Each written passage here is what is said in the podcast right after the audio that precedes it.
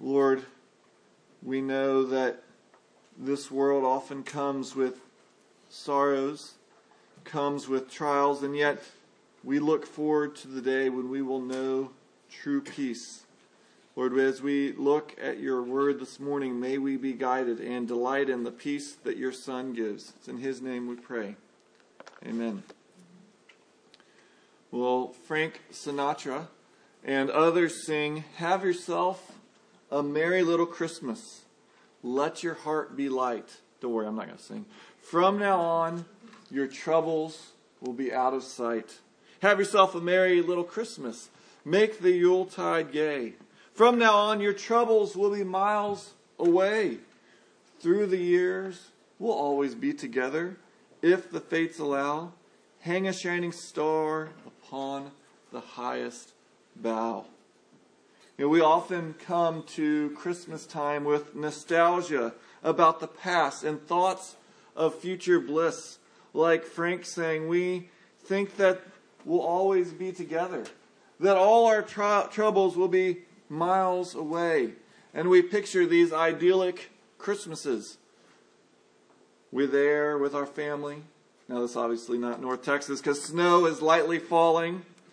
There's laughter, there's games, there's food, there's a sense of completeness, satisfaction, and joy.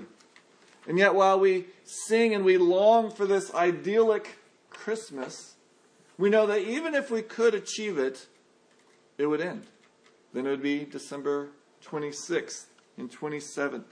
And we know in our hearts that it isn't always true. We won't always be together. Our troubles will not forever be out of sight. And so while these songs lead us into wanting these things, we know they can't happen permanently now. But they resonate with us because that's what God created us for. He made us to live in a world of perfect peace. This morning, as I mentioned earlier, we're beginning a series on the words of Christmas. And when you hear Christmas, many words come up in our society maybe nativity, or you often hear nutcracker or frankincense, Santa Claus, Bethlehem, angels, carols, jolly, reindeer, wise men, stockings, presents, and over and over we could bring up all these words that people have connotations of Christmas with them. But over the next few weeks, we're going to look at five words. Words that were said at the first Christmas. Words that were said by the angels in Luke 2. Today, we're going to look at peace and then next week joy, the week following glory, and then on Christmas Eve light, and then after that, then Savior.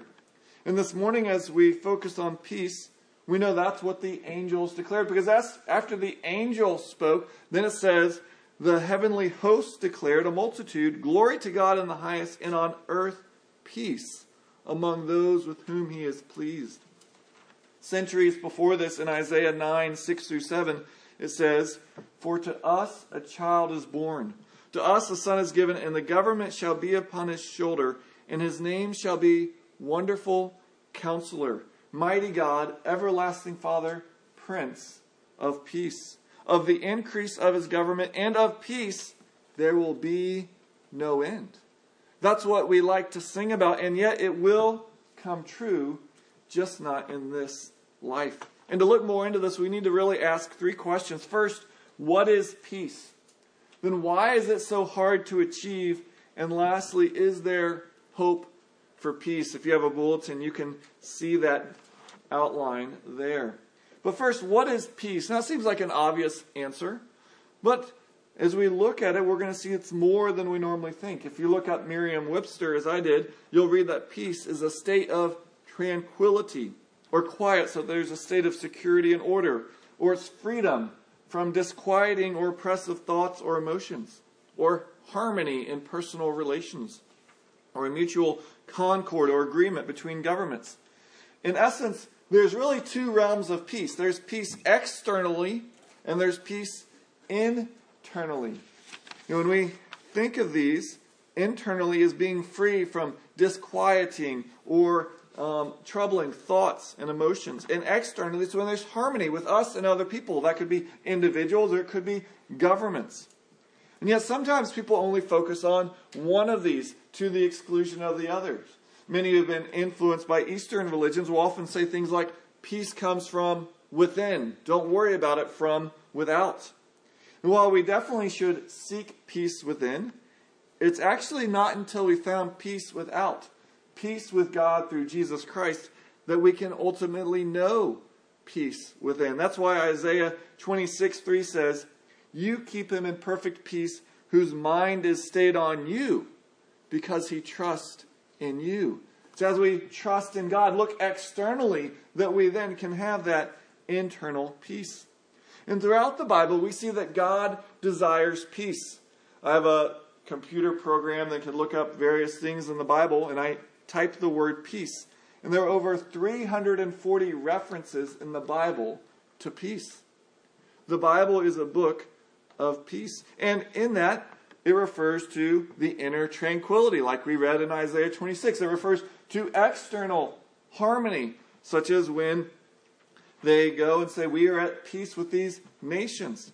But yet, the biblical view of peace is much deeper. The Hebrew word for peace is shalom.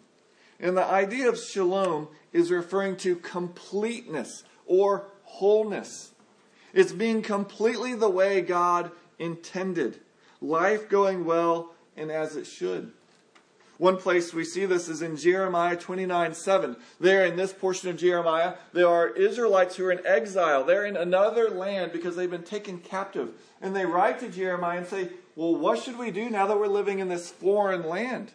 In Jeremiah, God speaks through Jeremiah in Jeremiah 29 7, and it says, Seek the welfare of the city. But the word welfare is actually shalom.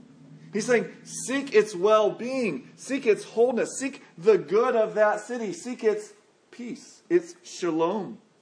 And then he says, and pray to the Lord on its behalf, for in its shalom, its welfare, you will find your shalom or welfare. In other words, they are to seek for others the rich, full life that God intended for them. One biblical commentator writes, Shalom means more than peace and more than just welfare communicates. It denotes a complete wholeness comes, that comes from those who live in relationship with God. So when we talk about peace this morning, we're not just talking about are you calm inside. We're talking about being restored to the way God intended this world to be. Being restored so that our relationship with God is characterized by love and not us having guilt or shame. Our relationship with others are restored so that we're at harmony and so much more than that. Yet tragically, we all know in this world we don't experience such shalom. You know, we grieve because people have died. We still have conflict. We still have internal fear, guilt, and shame. We know that something is not right in this world. Billy Graham tells of Isadora Duncan. She was one of the foremost ballet dancers who danced before all the royalty of Europe. She was considered one of the greatest ballet dancers of all time. And though that was true, she said, I've never been alone that my heart did not ache. My eyes fill with tears and my hands tremble for a peace and joy I have never found.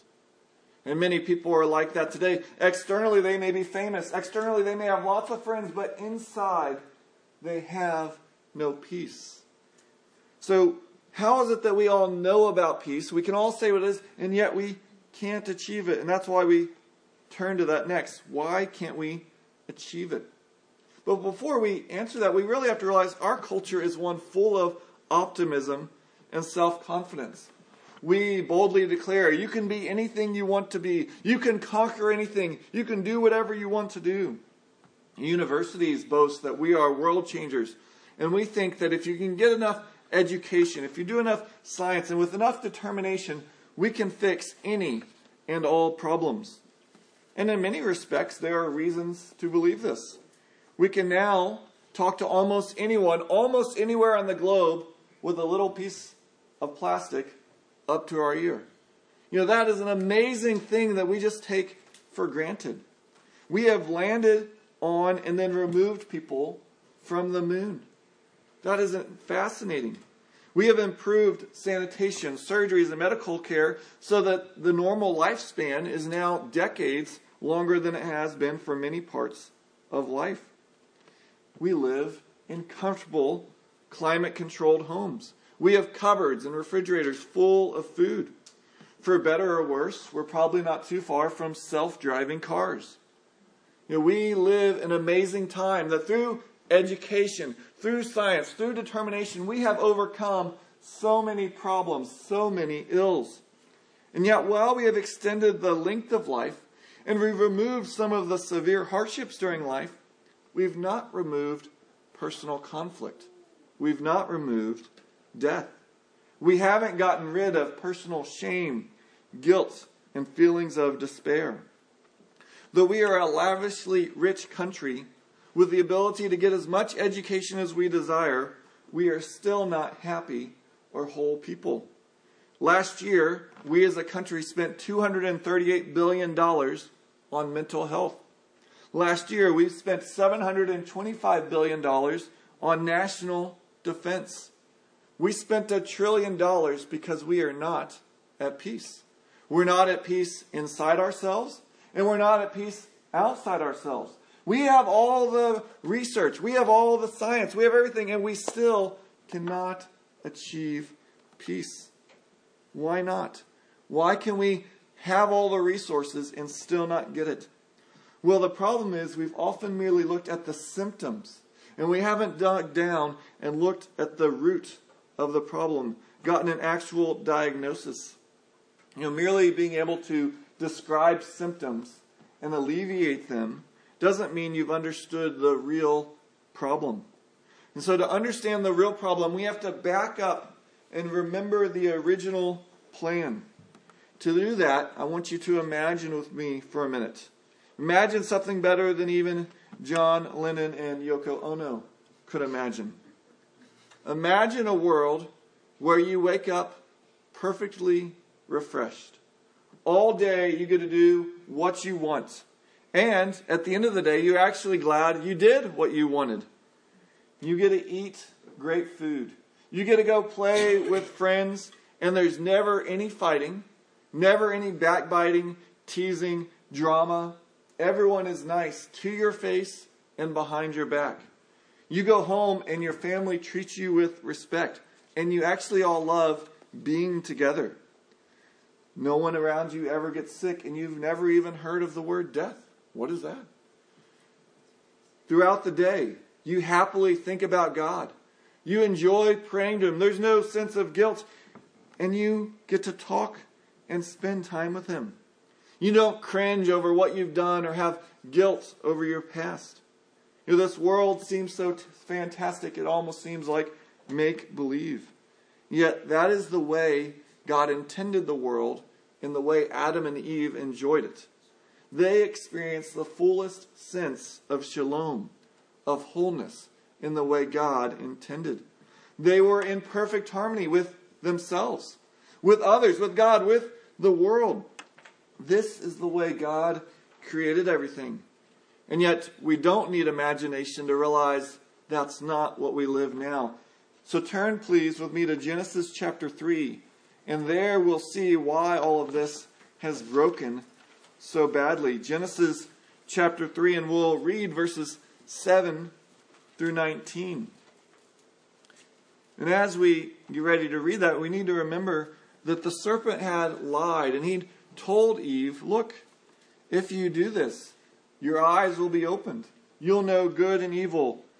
And then says, verse 7 After they ate, then the eyes of both were opened, and they knew that they were naked. And they sewed fig leaves together and made themselves loincloths. And they heard the sound of the Lord God walking in the garden in the cool of the day, and the man and his wife hid themselves from the presence of the Lord God among the trees of the garden. But the Lord God called to the man and said to him, Where are you? And he said, I heard the sound of you in the garden, and I was afraid, because I was naked and I hid myself.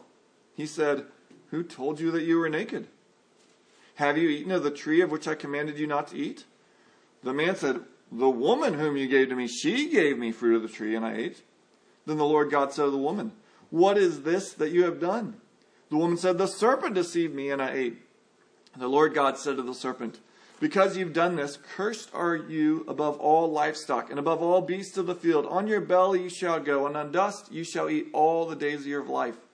I will put enmity between you and the woman, and between your offspring and her offspring. He shall bruise your head, and you shall bruise his heel. To the woman he said, I will surely multiply your pain in childbearing. In pain you shall bring forth children. Your desire shall be for your husband, and he shall rule over you. And to Adam he said, Because you've listened to the voice of your wife, and have eaten of the tree of which I commanded you, you shall not eat of it. Cursed is the ground because of you. In pain you shall eat of it all the days of your life. Thorns and thistles it shall bring forth for you, and you shall eat the plants of the field. By the sweat of your face you shall eat bread until you return to the ground, for out of it you are taken, for you are dust, and to dust you shall return.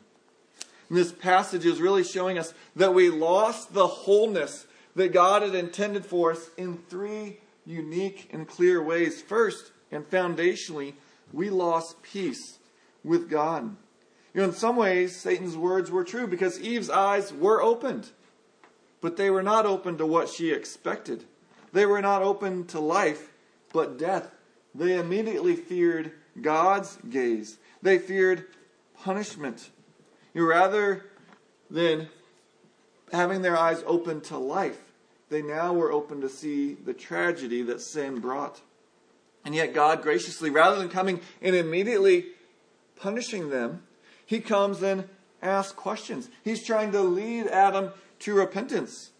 And Yet Adam does not respond in kind, for he implicitly blames God and Eve. Well, it's the woman you gave to me. That's the problem.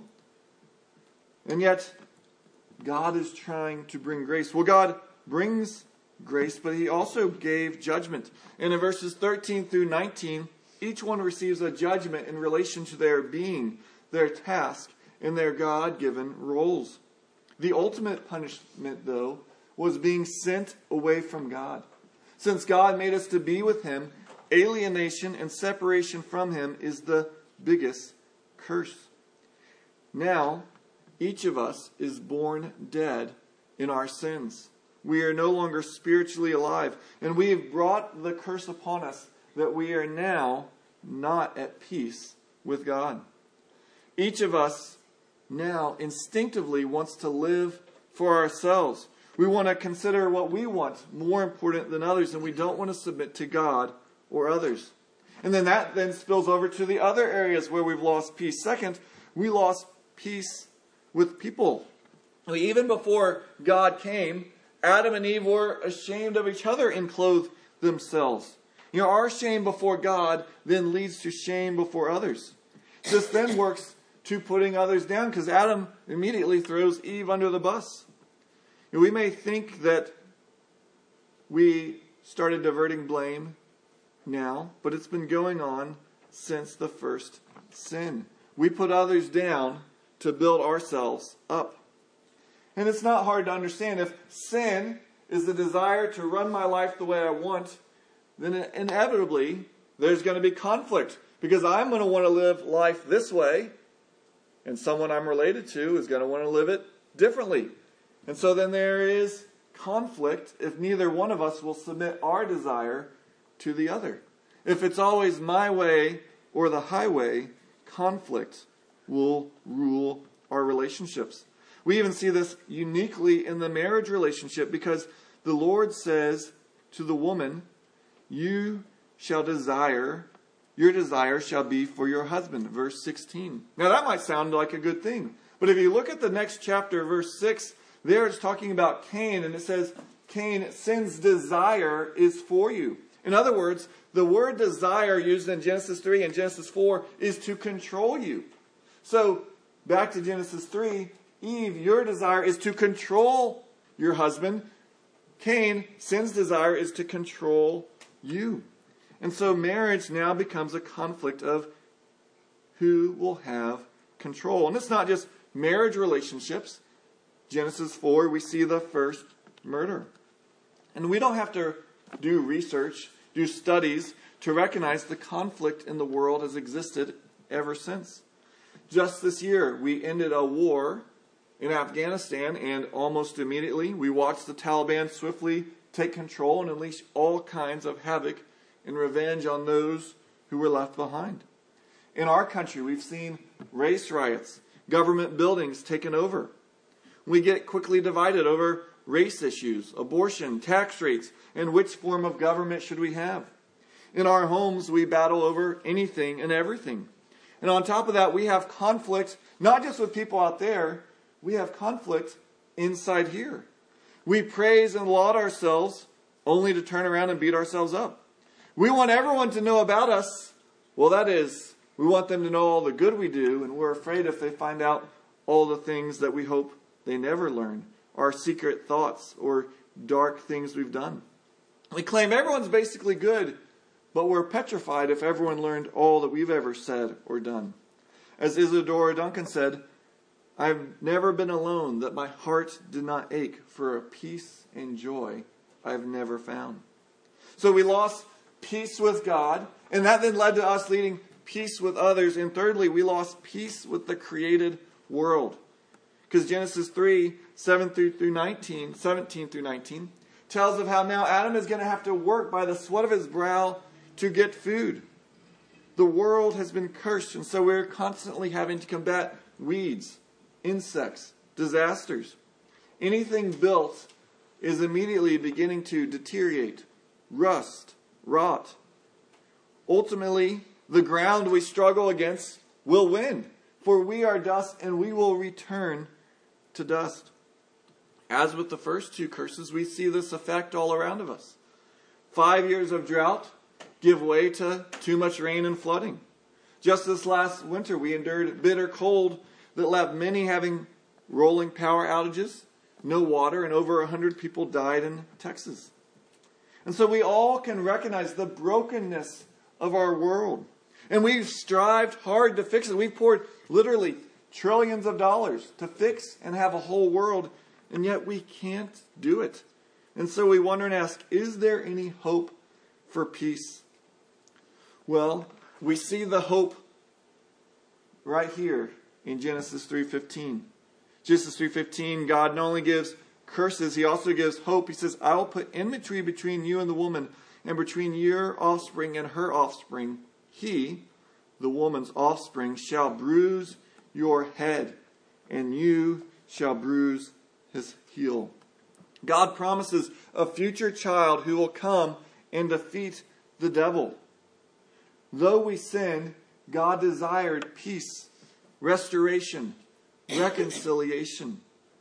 For this to happen, though, not only does Satan need to be crushed, but the very problem of why we don't have peace, sin, needs to be defeated. You know, sin is the problem that is our barrier with God. We see that not just in Genesis 3, but throughout Scripture. Isaiah 59, 1 through 2 says, Behold, the Lord's hand is not shortened that it cannot save, or his ear dull that it cannot hear, but your iniquities have made a separation between you and your God. Your sins have hidden his face from you so that he does not hear. And yet, that's not the whole message, because that same book, Isaiah declares what we read earlier that a prince of peace is coming, and his reign will go on forever with peace. And this will happen because, as Isaiah also declares, Isaiah 53 5, he was wounded for our transgression, he was crushed for our iniquities. Upon him was the chastisement that brought us peace, and with his stripes we are healed. Thus, when Jesus the Messiah comes, Zechariah, the father of John the Baptist, prophesies, He came, the Messiah, to guide us into paths of peace. The angels declare what we read earlier glory to God in the highest and upon earth, peace with those he is pleased. Jesus came to bring peace. He was born to bring peace, but for that peace to come, he would have to conquer sin, death, and the devil. And Jesus did this on the cross. And that's why Paul writes in Colossians 1 19 through 20 For in Jesus all the fullness of God was pleased to dwell and through him to reconcile to himself all things, whether on earth or in heaven, making peace by the blood of his cross. We see the devil defeated, and thus Romans 16 20 declares, The God of peace will soon crush Satan under his feet. Normally we don't think of someone who goes around crushing others being a peacemaker. But for lasting and true peace to come, Jesus had to crush the devil, death, and sin. There on the cross, justice was perfectly made, and God perfectly brought us peace. In the gospel, we see true peace and true justice. Or as Psalm 85:10 beautifully says, steadfast love and faithfulness meet. Righteousness and peace kiss each other. So Jesus brings complete and full peace, shalom. And thus, the three areas in which we lost peace, Jesus restores that peace. The first place we lost it was peace with God, and we see that Jesus brought us peace with God. Romans 5 1. Therefore, since we've been justified by faith, we have peace with God through our Lord Jesus Christ. Your justification is the big word. It's a legal term. It's a term that means you are declared righteous. Not just not guilty, but that in God's sight you are declared righteous through Jesus coming and living and dying and rising again. We are given a perfect life. When we trust Jesus, when we confess our sins and trust what He did, God no longer sees our sins, but rather He put those on Jesus. And He no longer sees us just with a clean slate. He sees us having lived the perfect life that Jesus lived. And since the curse of sin is due to our rebellion against God, the root cause is fixed. Jesus came and took sin and then gave us righteousness so that we might have shalom. And having our relationship restored to God is not an incidental or extra part of knowing peace, but rather it's the foundational aspect of knowing true peace. Tragically, many people think they can find peace without God. Their imagines think of a place where there's no heaven, of living only for today. But you'll never know true and lasting peace without having it through God, through His Son, Jesus Christ. And even in Jesus' life, we begin to see the effects of the curse being turned back and shalom, peace coming. In Luke chapter 7, Jesus is invited to an open dinner at a Pharisee's house, and while there, this woman who is known in the city to be a sinner comes and, out of love for Jesus, is weeping on his feet. And then she takes her hair and starts wiping his feet. And the religious leader thinks if he was a prophet, he would know what type of woman is doing that. And yet, Jesus, though she doesn't say a word, her actions spoke a thousand for her. And Jesus realizes she is recognizing her sin. She is recognizing who he is. And thus, Jesus says to her, Your faith has saved you. Go in peace. He is declaring, Look, you have peace with God because you know you're a sinner. You know who I am, and you are now trusting and following me. Not only did Jesus bring peace with God, but also he fixed the second issue peace with others. If you're wanting to start a new company or launch a new organization, you would want to get together a group of people who are all like minded, all going in the same direction. And yet, when Jesus got together his group, in his group, he had one man who was a tax collector, someone who supported the Roman government. And yet, another one of his 12 followers was a zealot, a man who wanted and was determined to overthrow the Roman government. Why would Jesus bring people on the two most extreme ends of the political spectrum? Because he's showing in me there's restoration there's peace. When you realize that He is what life is about, then the other things don't become unimportant, but they take on a much lesser importance. Thus, Paul writes in Ephesians 2 13 through 14. But now in Christ Jesus, you who were once far off have now been brought near by the blood of Christ, for he himself is our peace, who has made us both one, and has broken down in his flesh the dividing wall of hostility Jesus should break down all the divisions that we created up with other people to make us different. You know, we are all made in God's image, and Jesus brings salvation to all types of people. No race, no sex, no nation, no class is better than others, but in Christ we are all one. As well, since God made peace with us while we were still enemies, we can then extend that same peace to others. In November 1942, the worst thing imaginable happened to Michiharu Shinya, at least in his opinion. His Japanese ship had been sunk and he had been taken a prisoner of war. Yet, though he hated his captors and wished to die, he was shocked at their kindness and love towards them. He didn't know what this thing was Christmas Day, and yet, though a prisoner of war, they brought him presents on Christmas Day. Why would these people do this? And it would take much time for Michiharu later to come and know the Prince of Peace. But as he saw the peace of others who knew the Prince of Peace, he wanted to know more. As Jesus gives us peace with God, that then gives us the resources to make peace with others, even our enemies. But it's not just peace with God, peace with others, there's also a restored peace internally. As we know that Jesus controls the past and the future, we can have peace. As we have the forgiveness that only Jesus can give us, we don't have to beat ourselves up. As we know that we need His forgiveness, it keeps us from puffing ourselves up. Thus, as we read from Isaiah 26 3 earlier, you keep him in perfect peace whose mind is stayed on you because he trusts in you. And so Jesus clearly showed in his life he brought peace with God for us. For us, he brought peace with others and also peace with creation. Colossians 1 19 through 20 says that he reconciled all things in heaven on earth. You know, Jesus bringing peace with this created order was seen in at least two unique ways. You all know the story, Mark 4. Jesus has a long day of ministry and they cross the Sea of Galilee at night and a storm arises. And what is Jesus doing? Asleep because he has peace, because he can trust his Father. And yet the disciples are panic stricken and they wake him up and challenge him Don't you care about us? Don't you love us?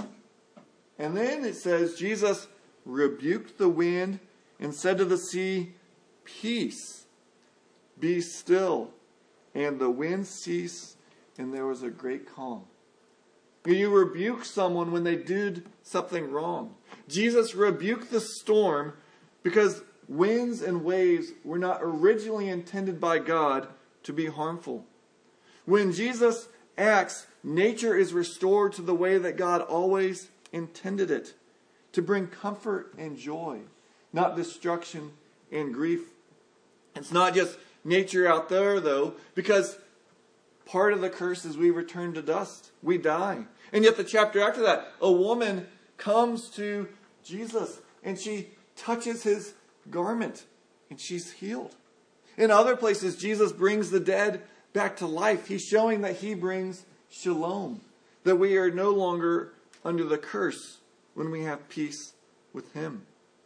And so, all of this, Jesus telling the sinful woman she has peace with God, Him uniting adversaries, Him calming storms and removing sins.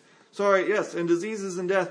All of that is a foreshadowing. It's an appetizer of the complete peace we'll have with Jesus when He comes again.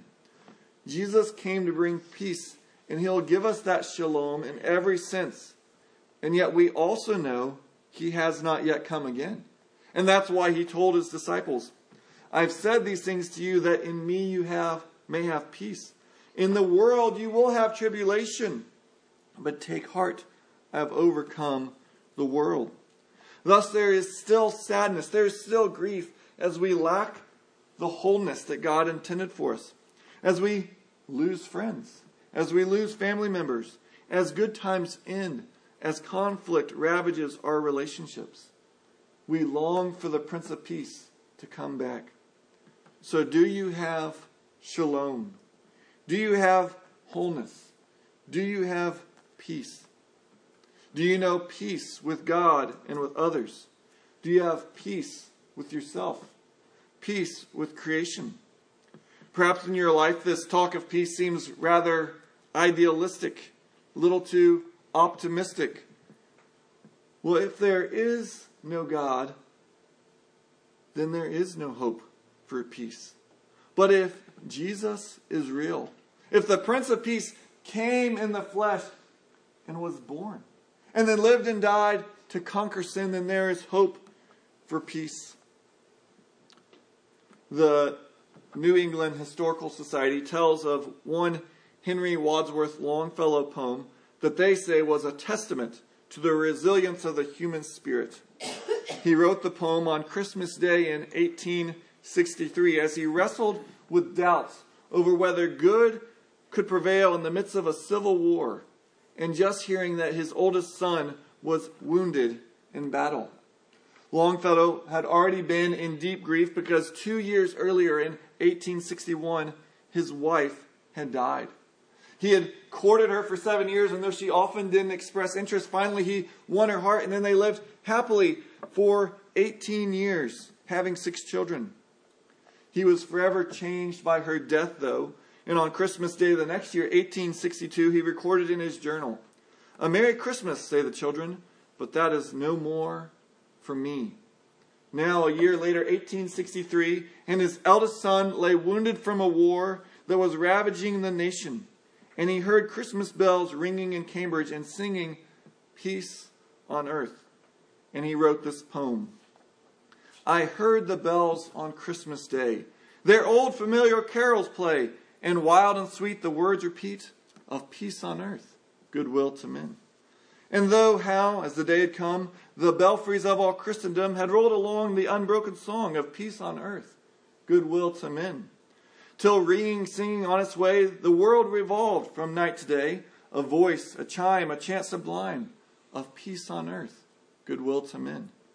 Then from each black, accursed mouth, the cannon thundered in the south, and with the sound, the carols drowned of peace on earth, goodwill to men.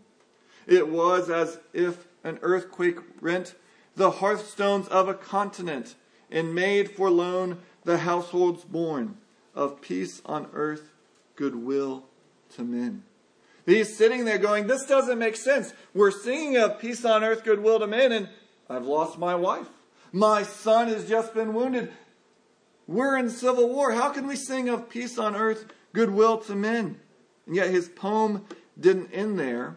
He then writes, God is not dead, nor doth he sleep.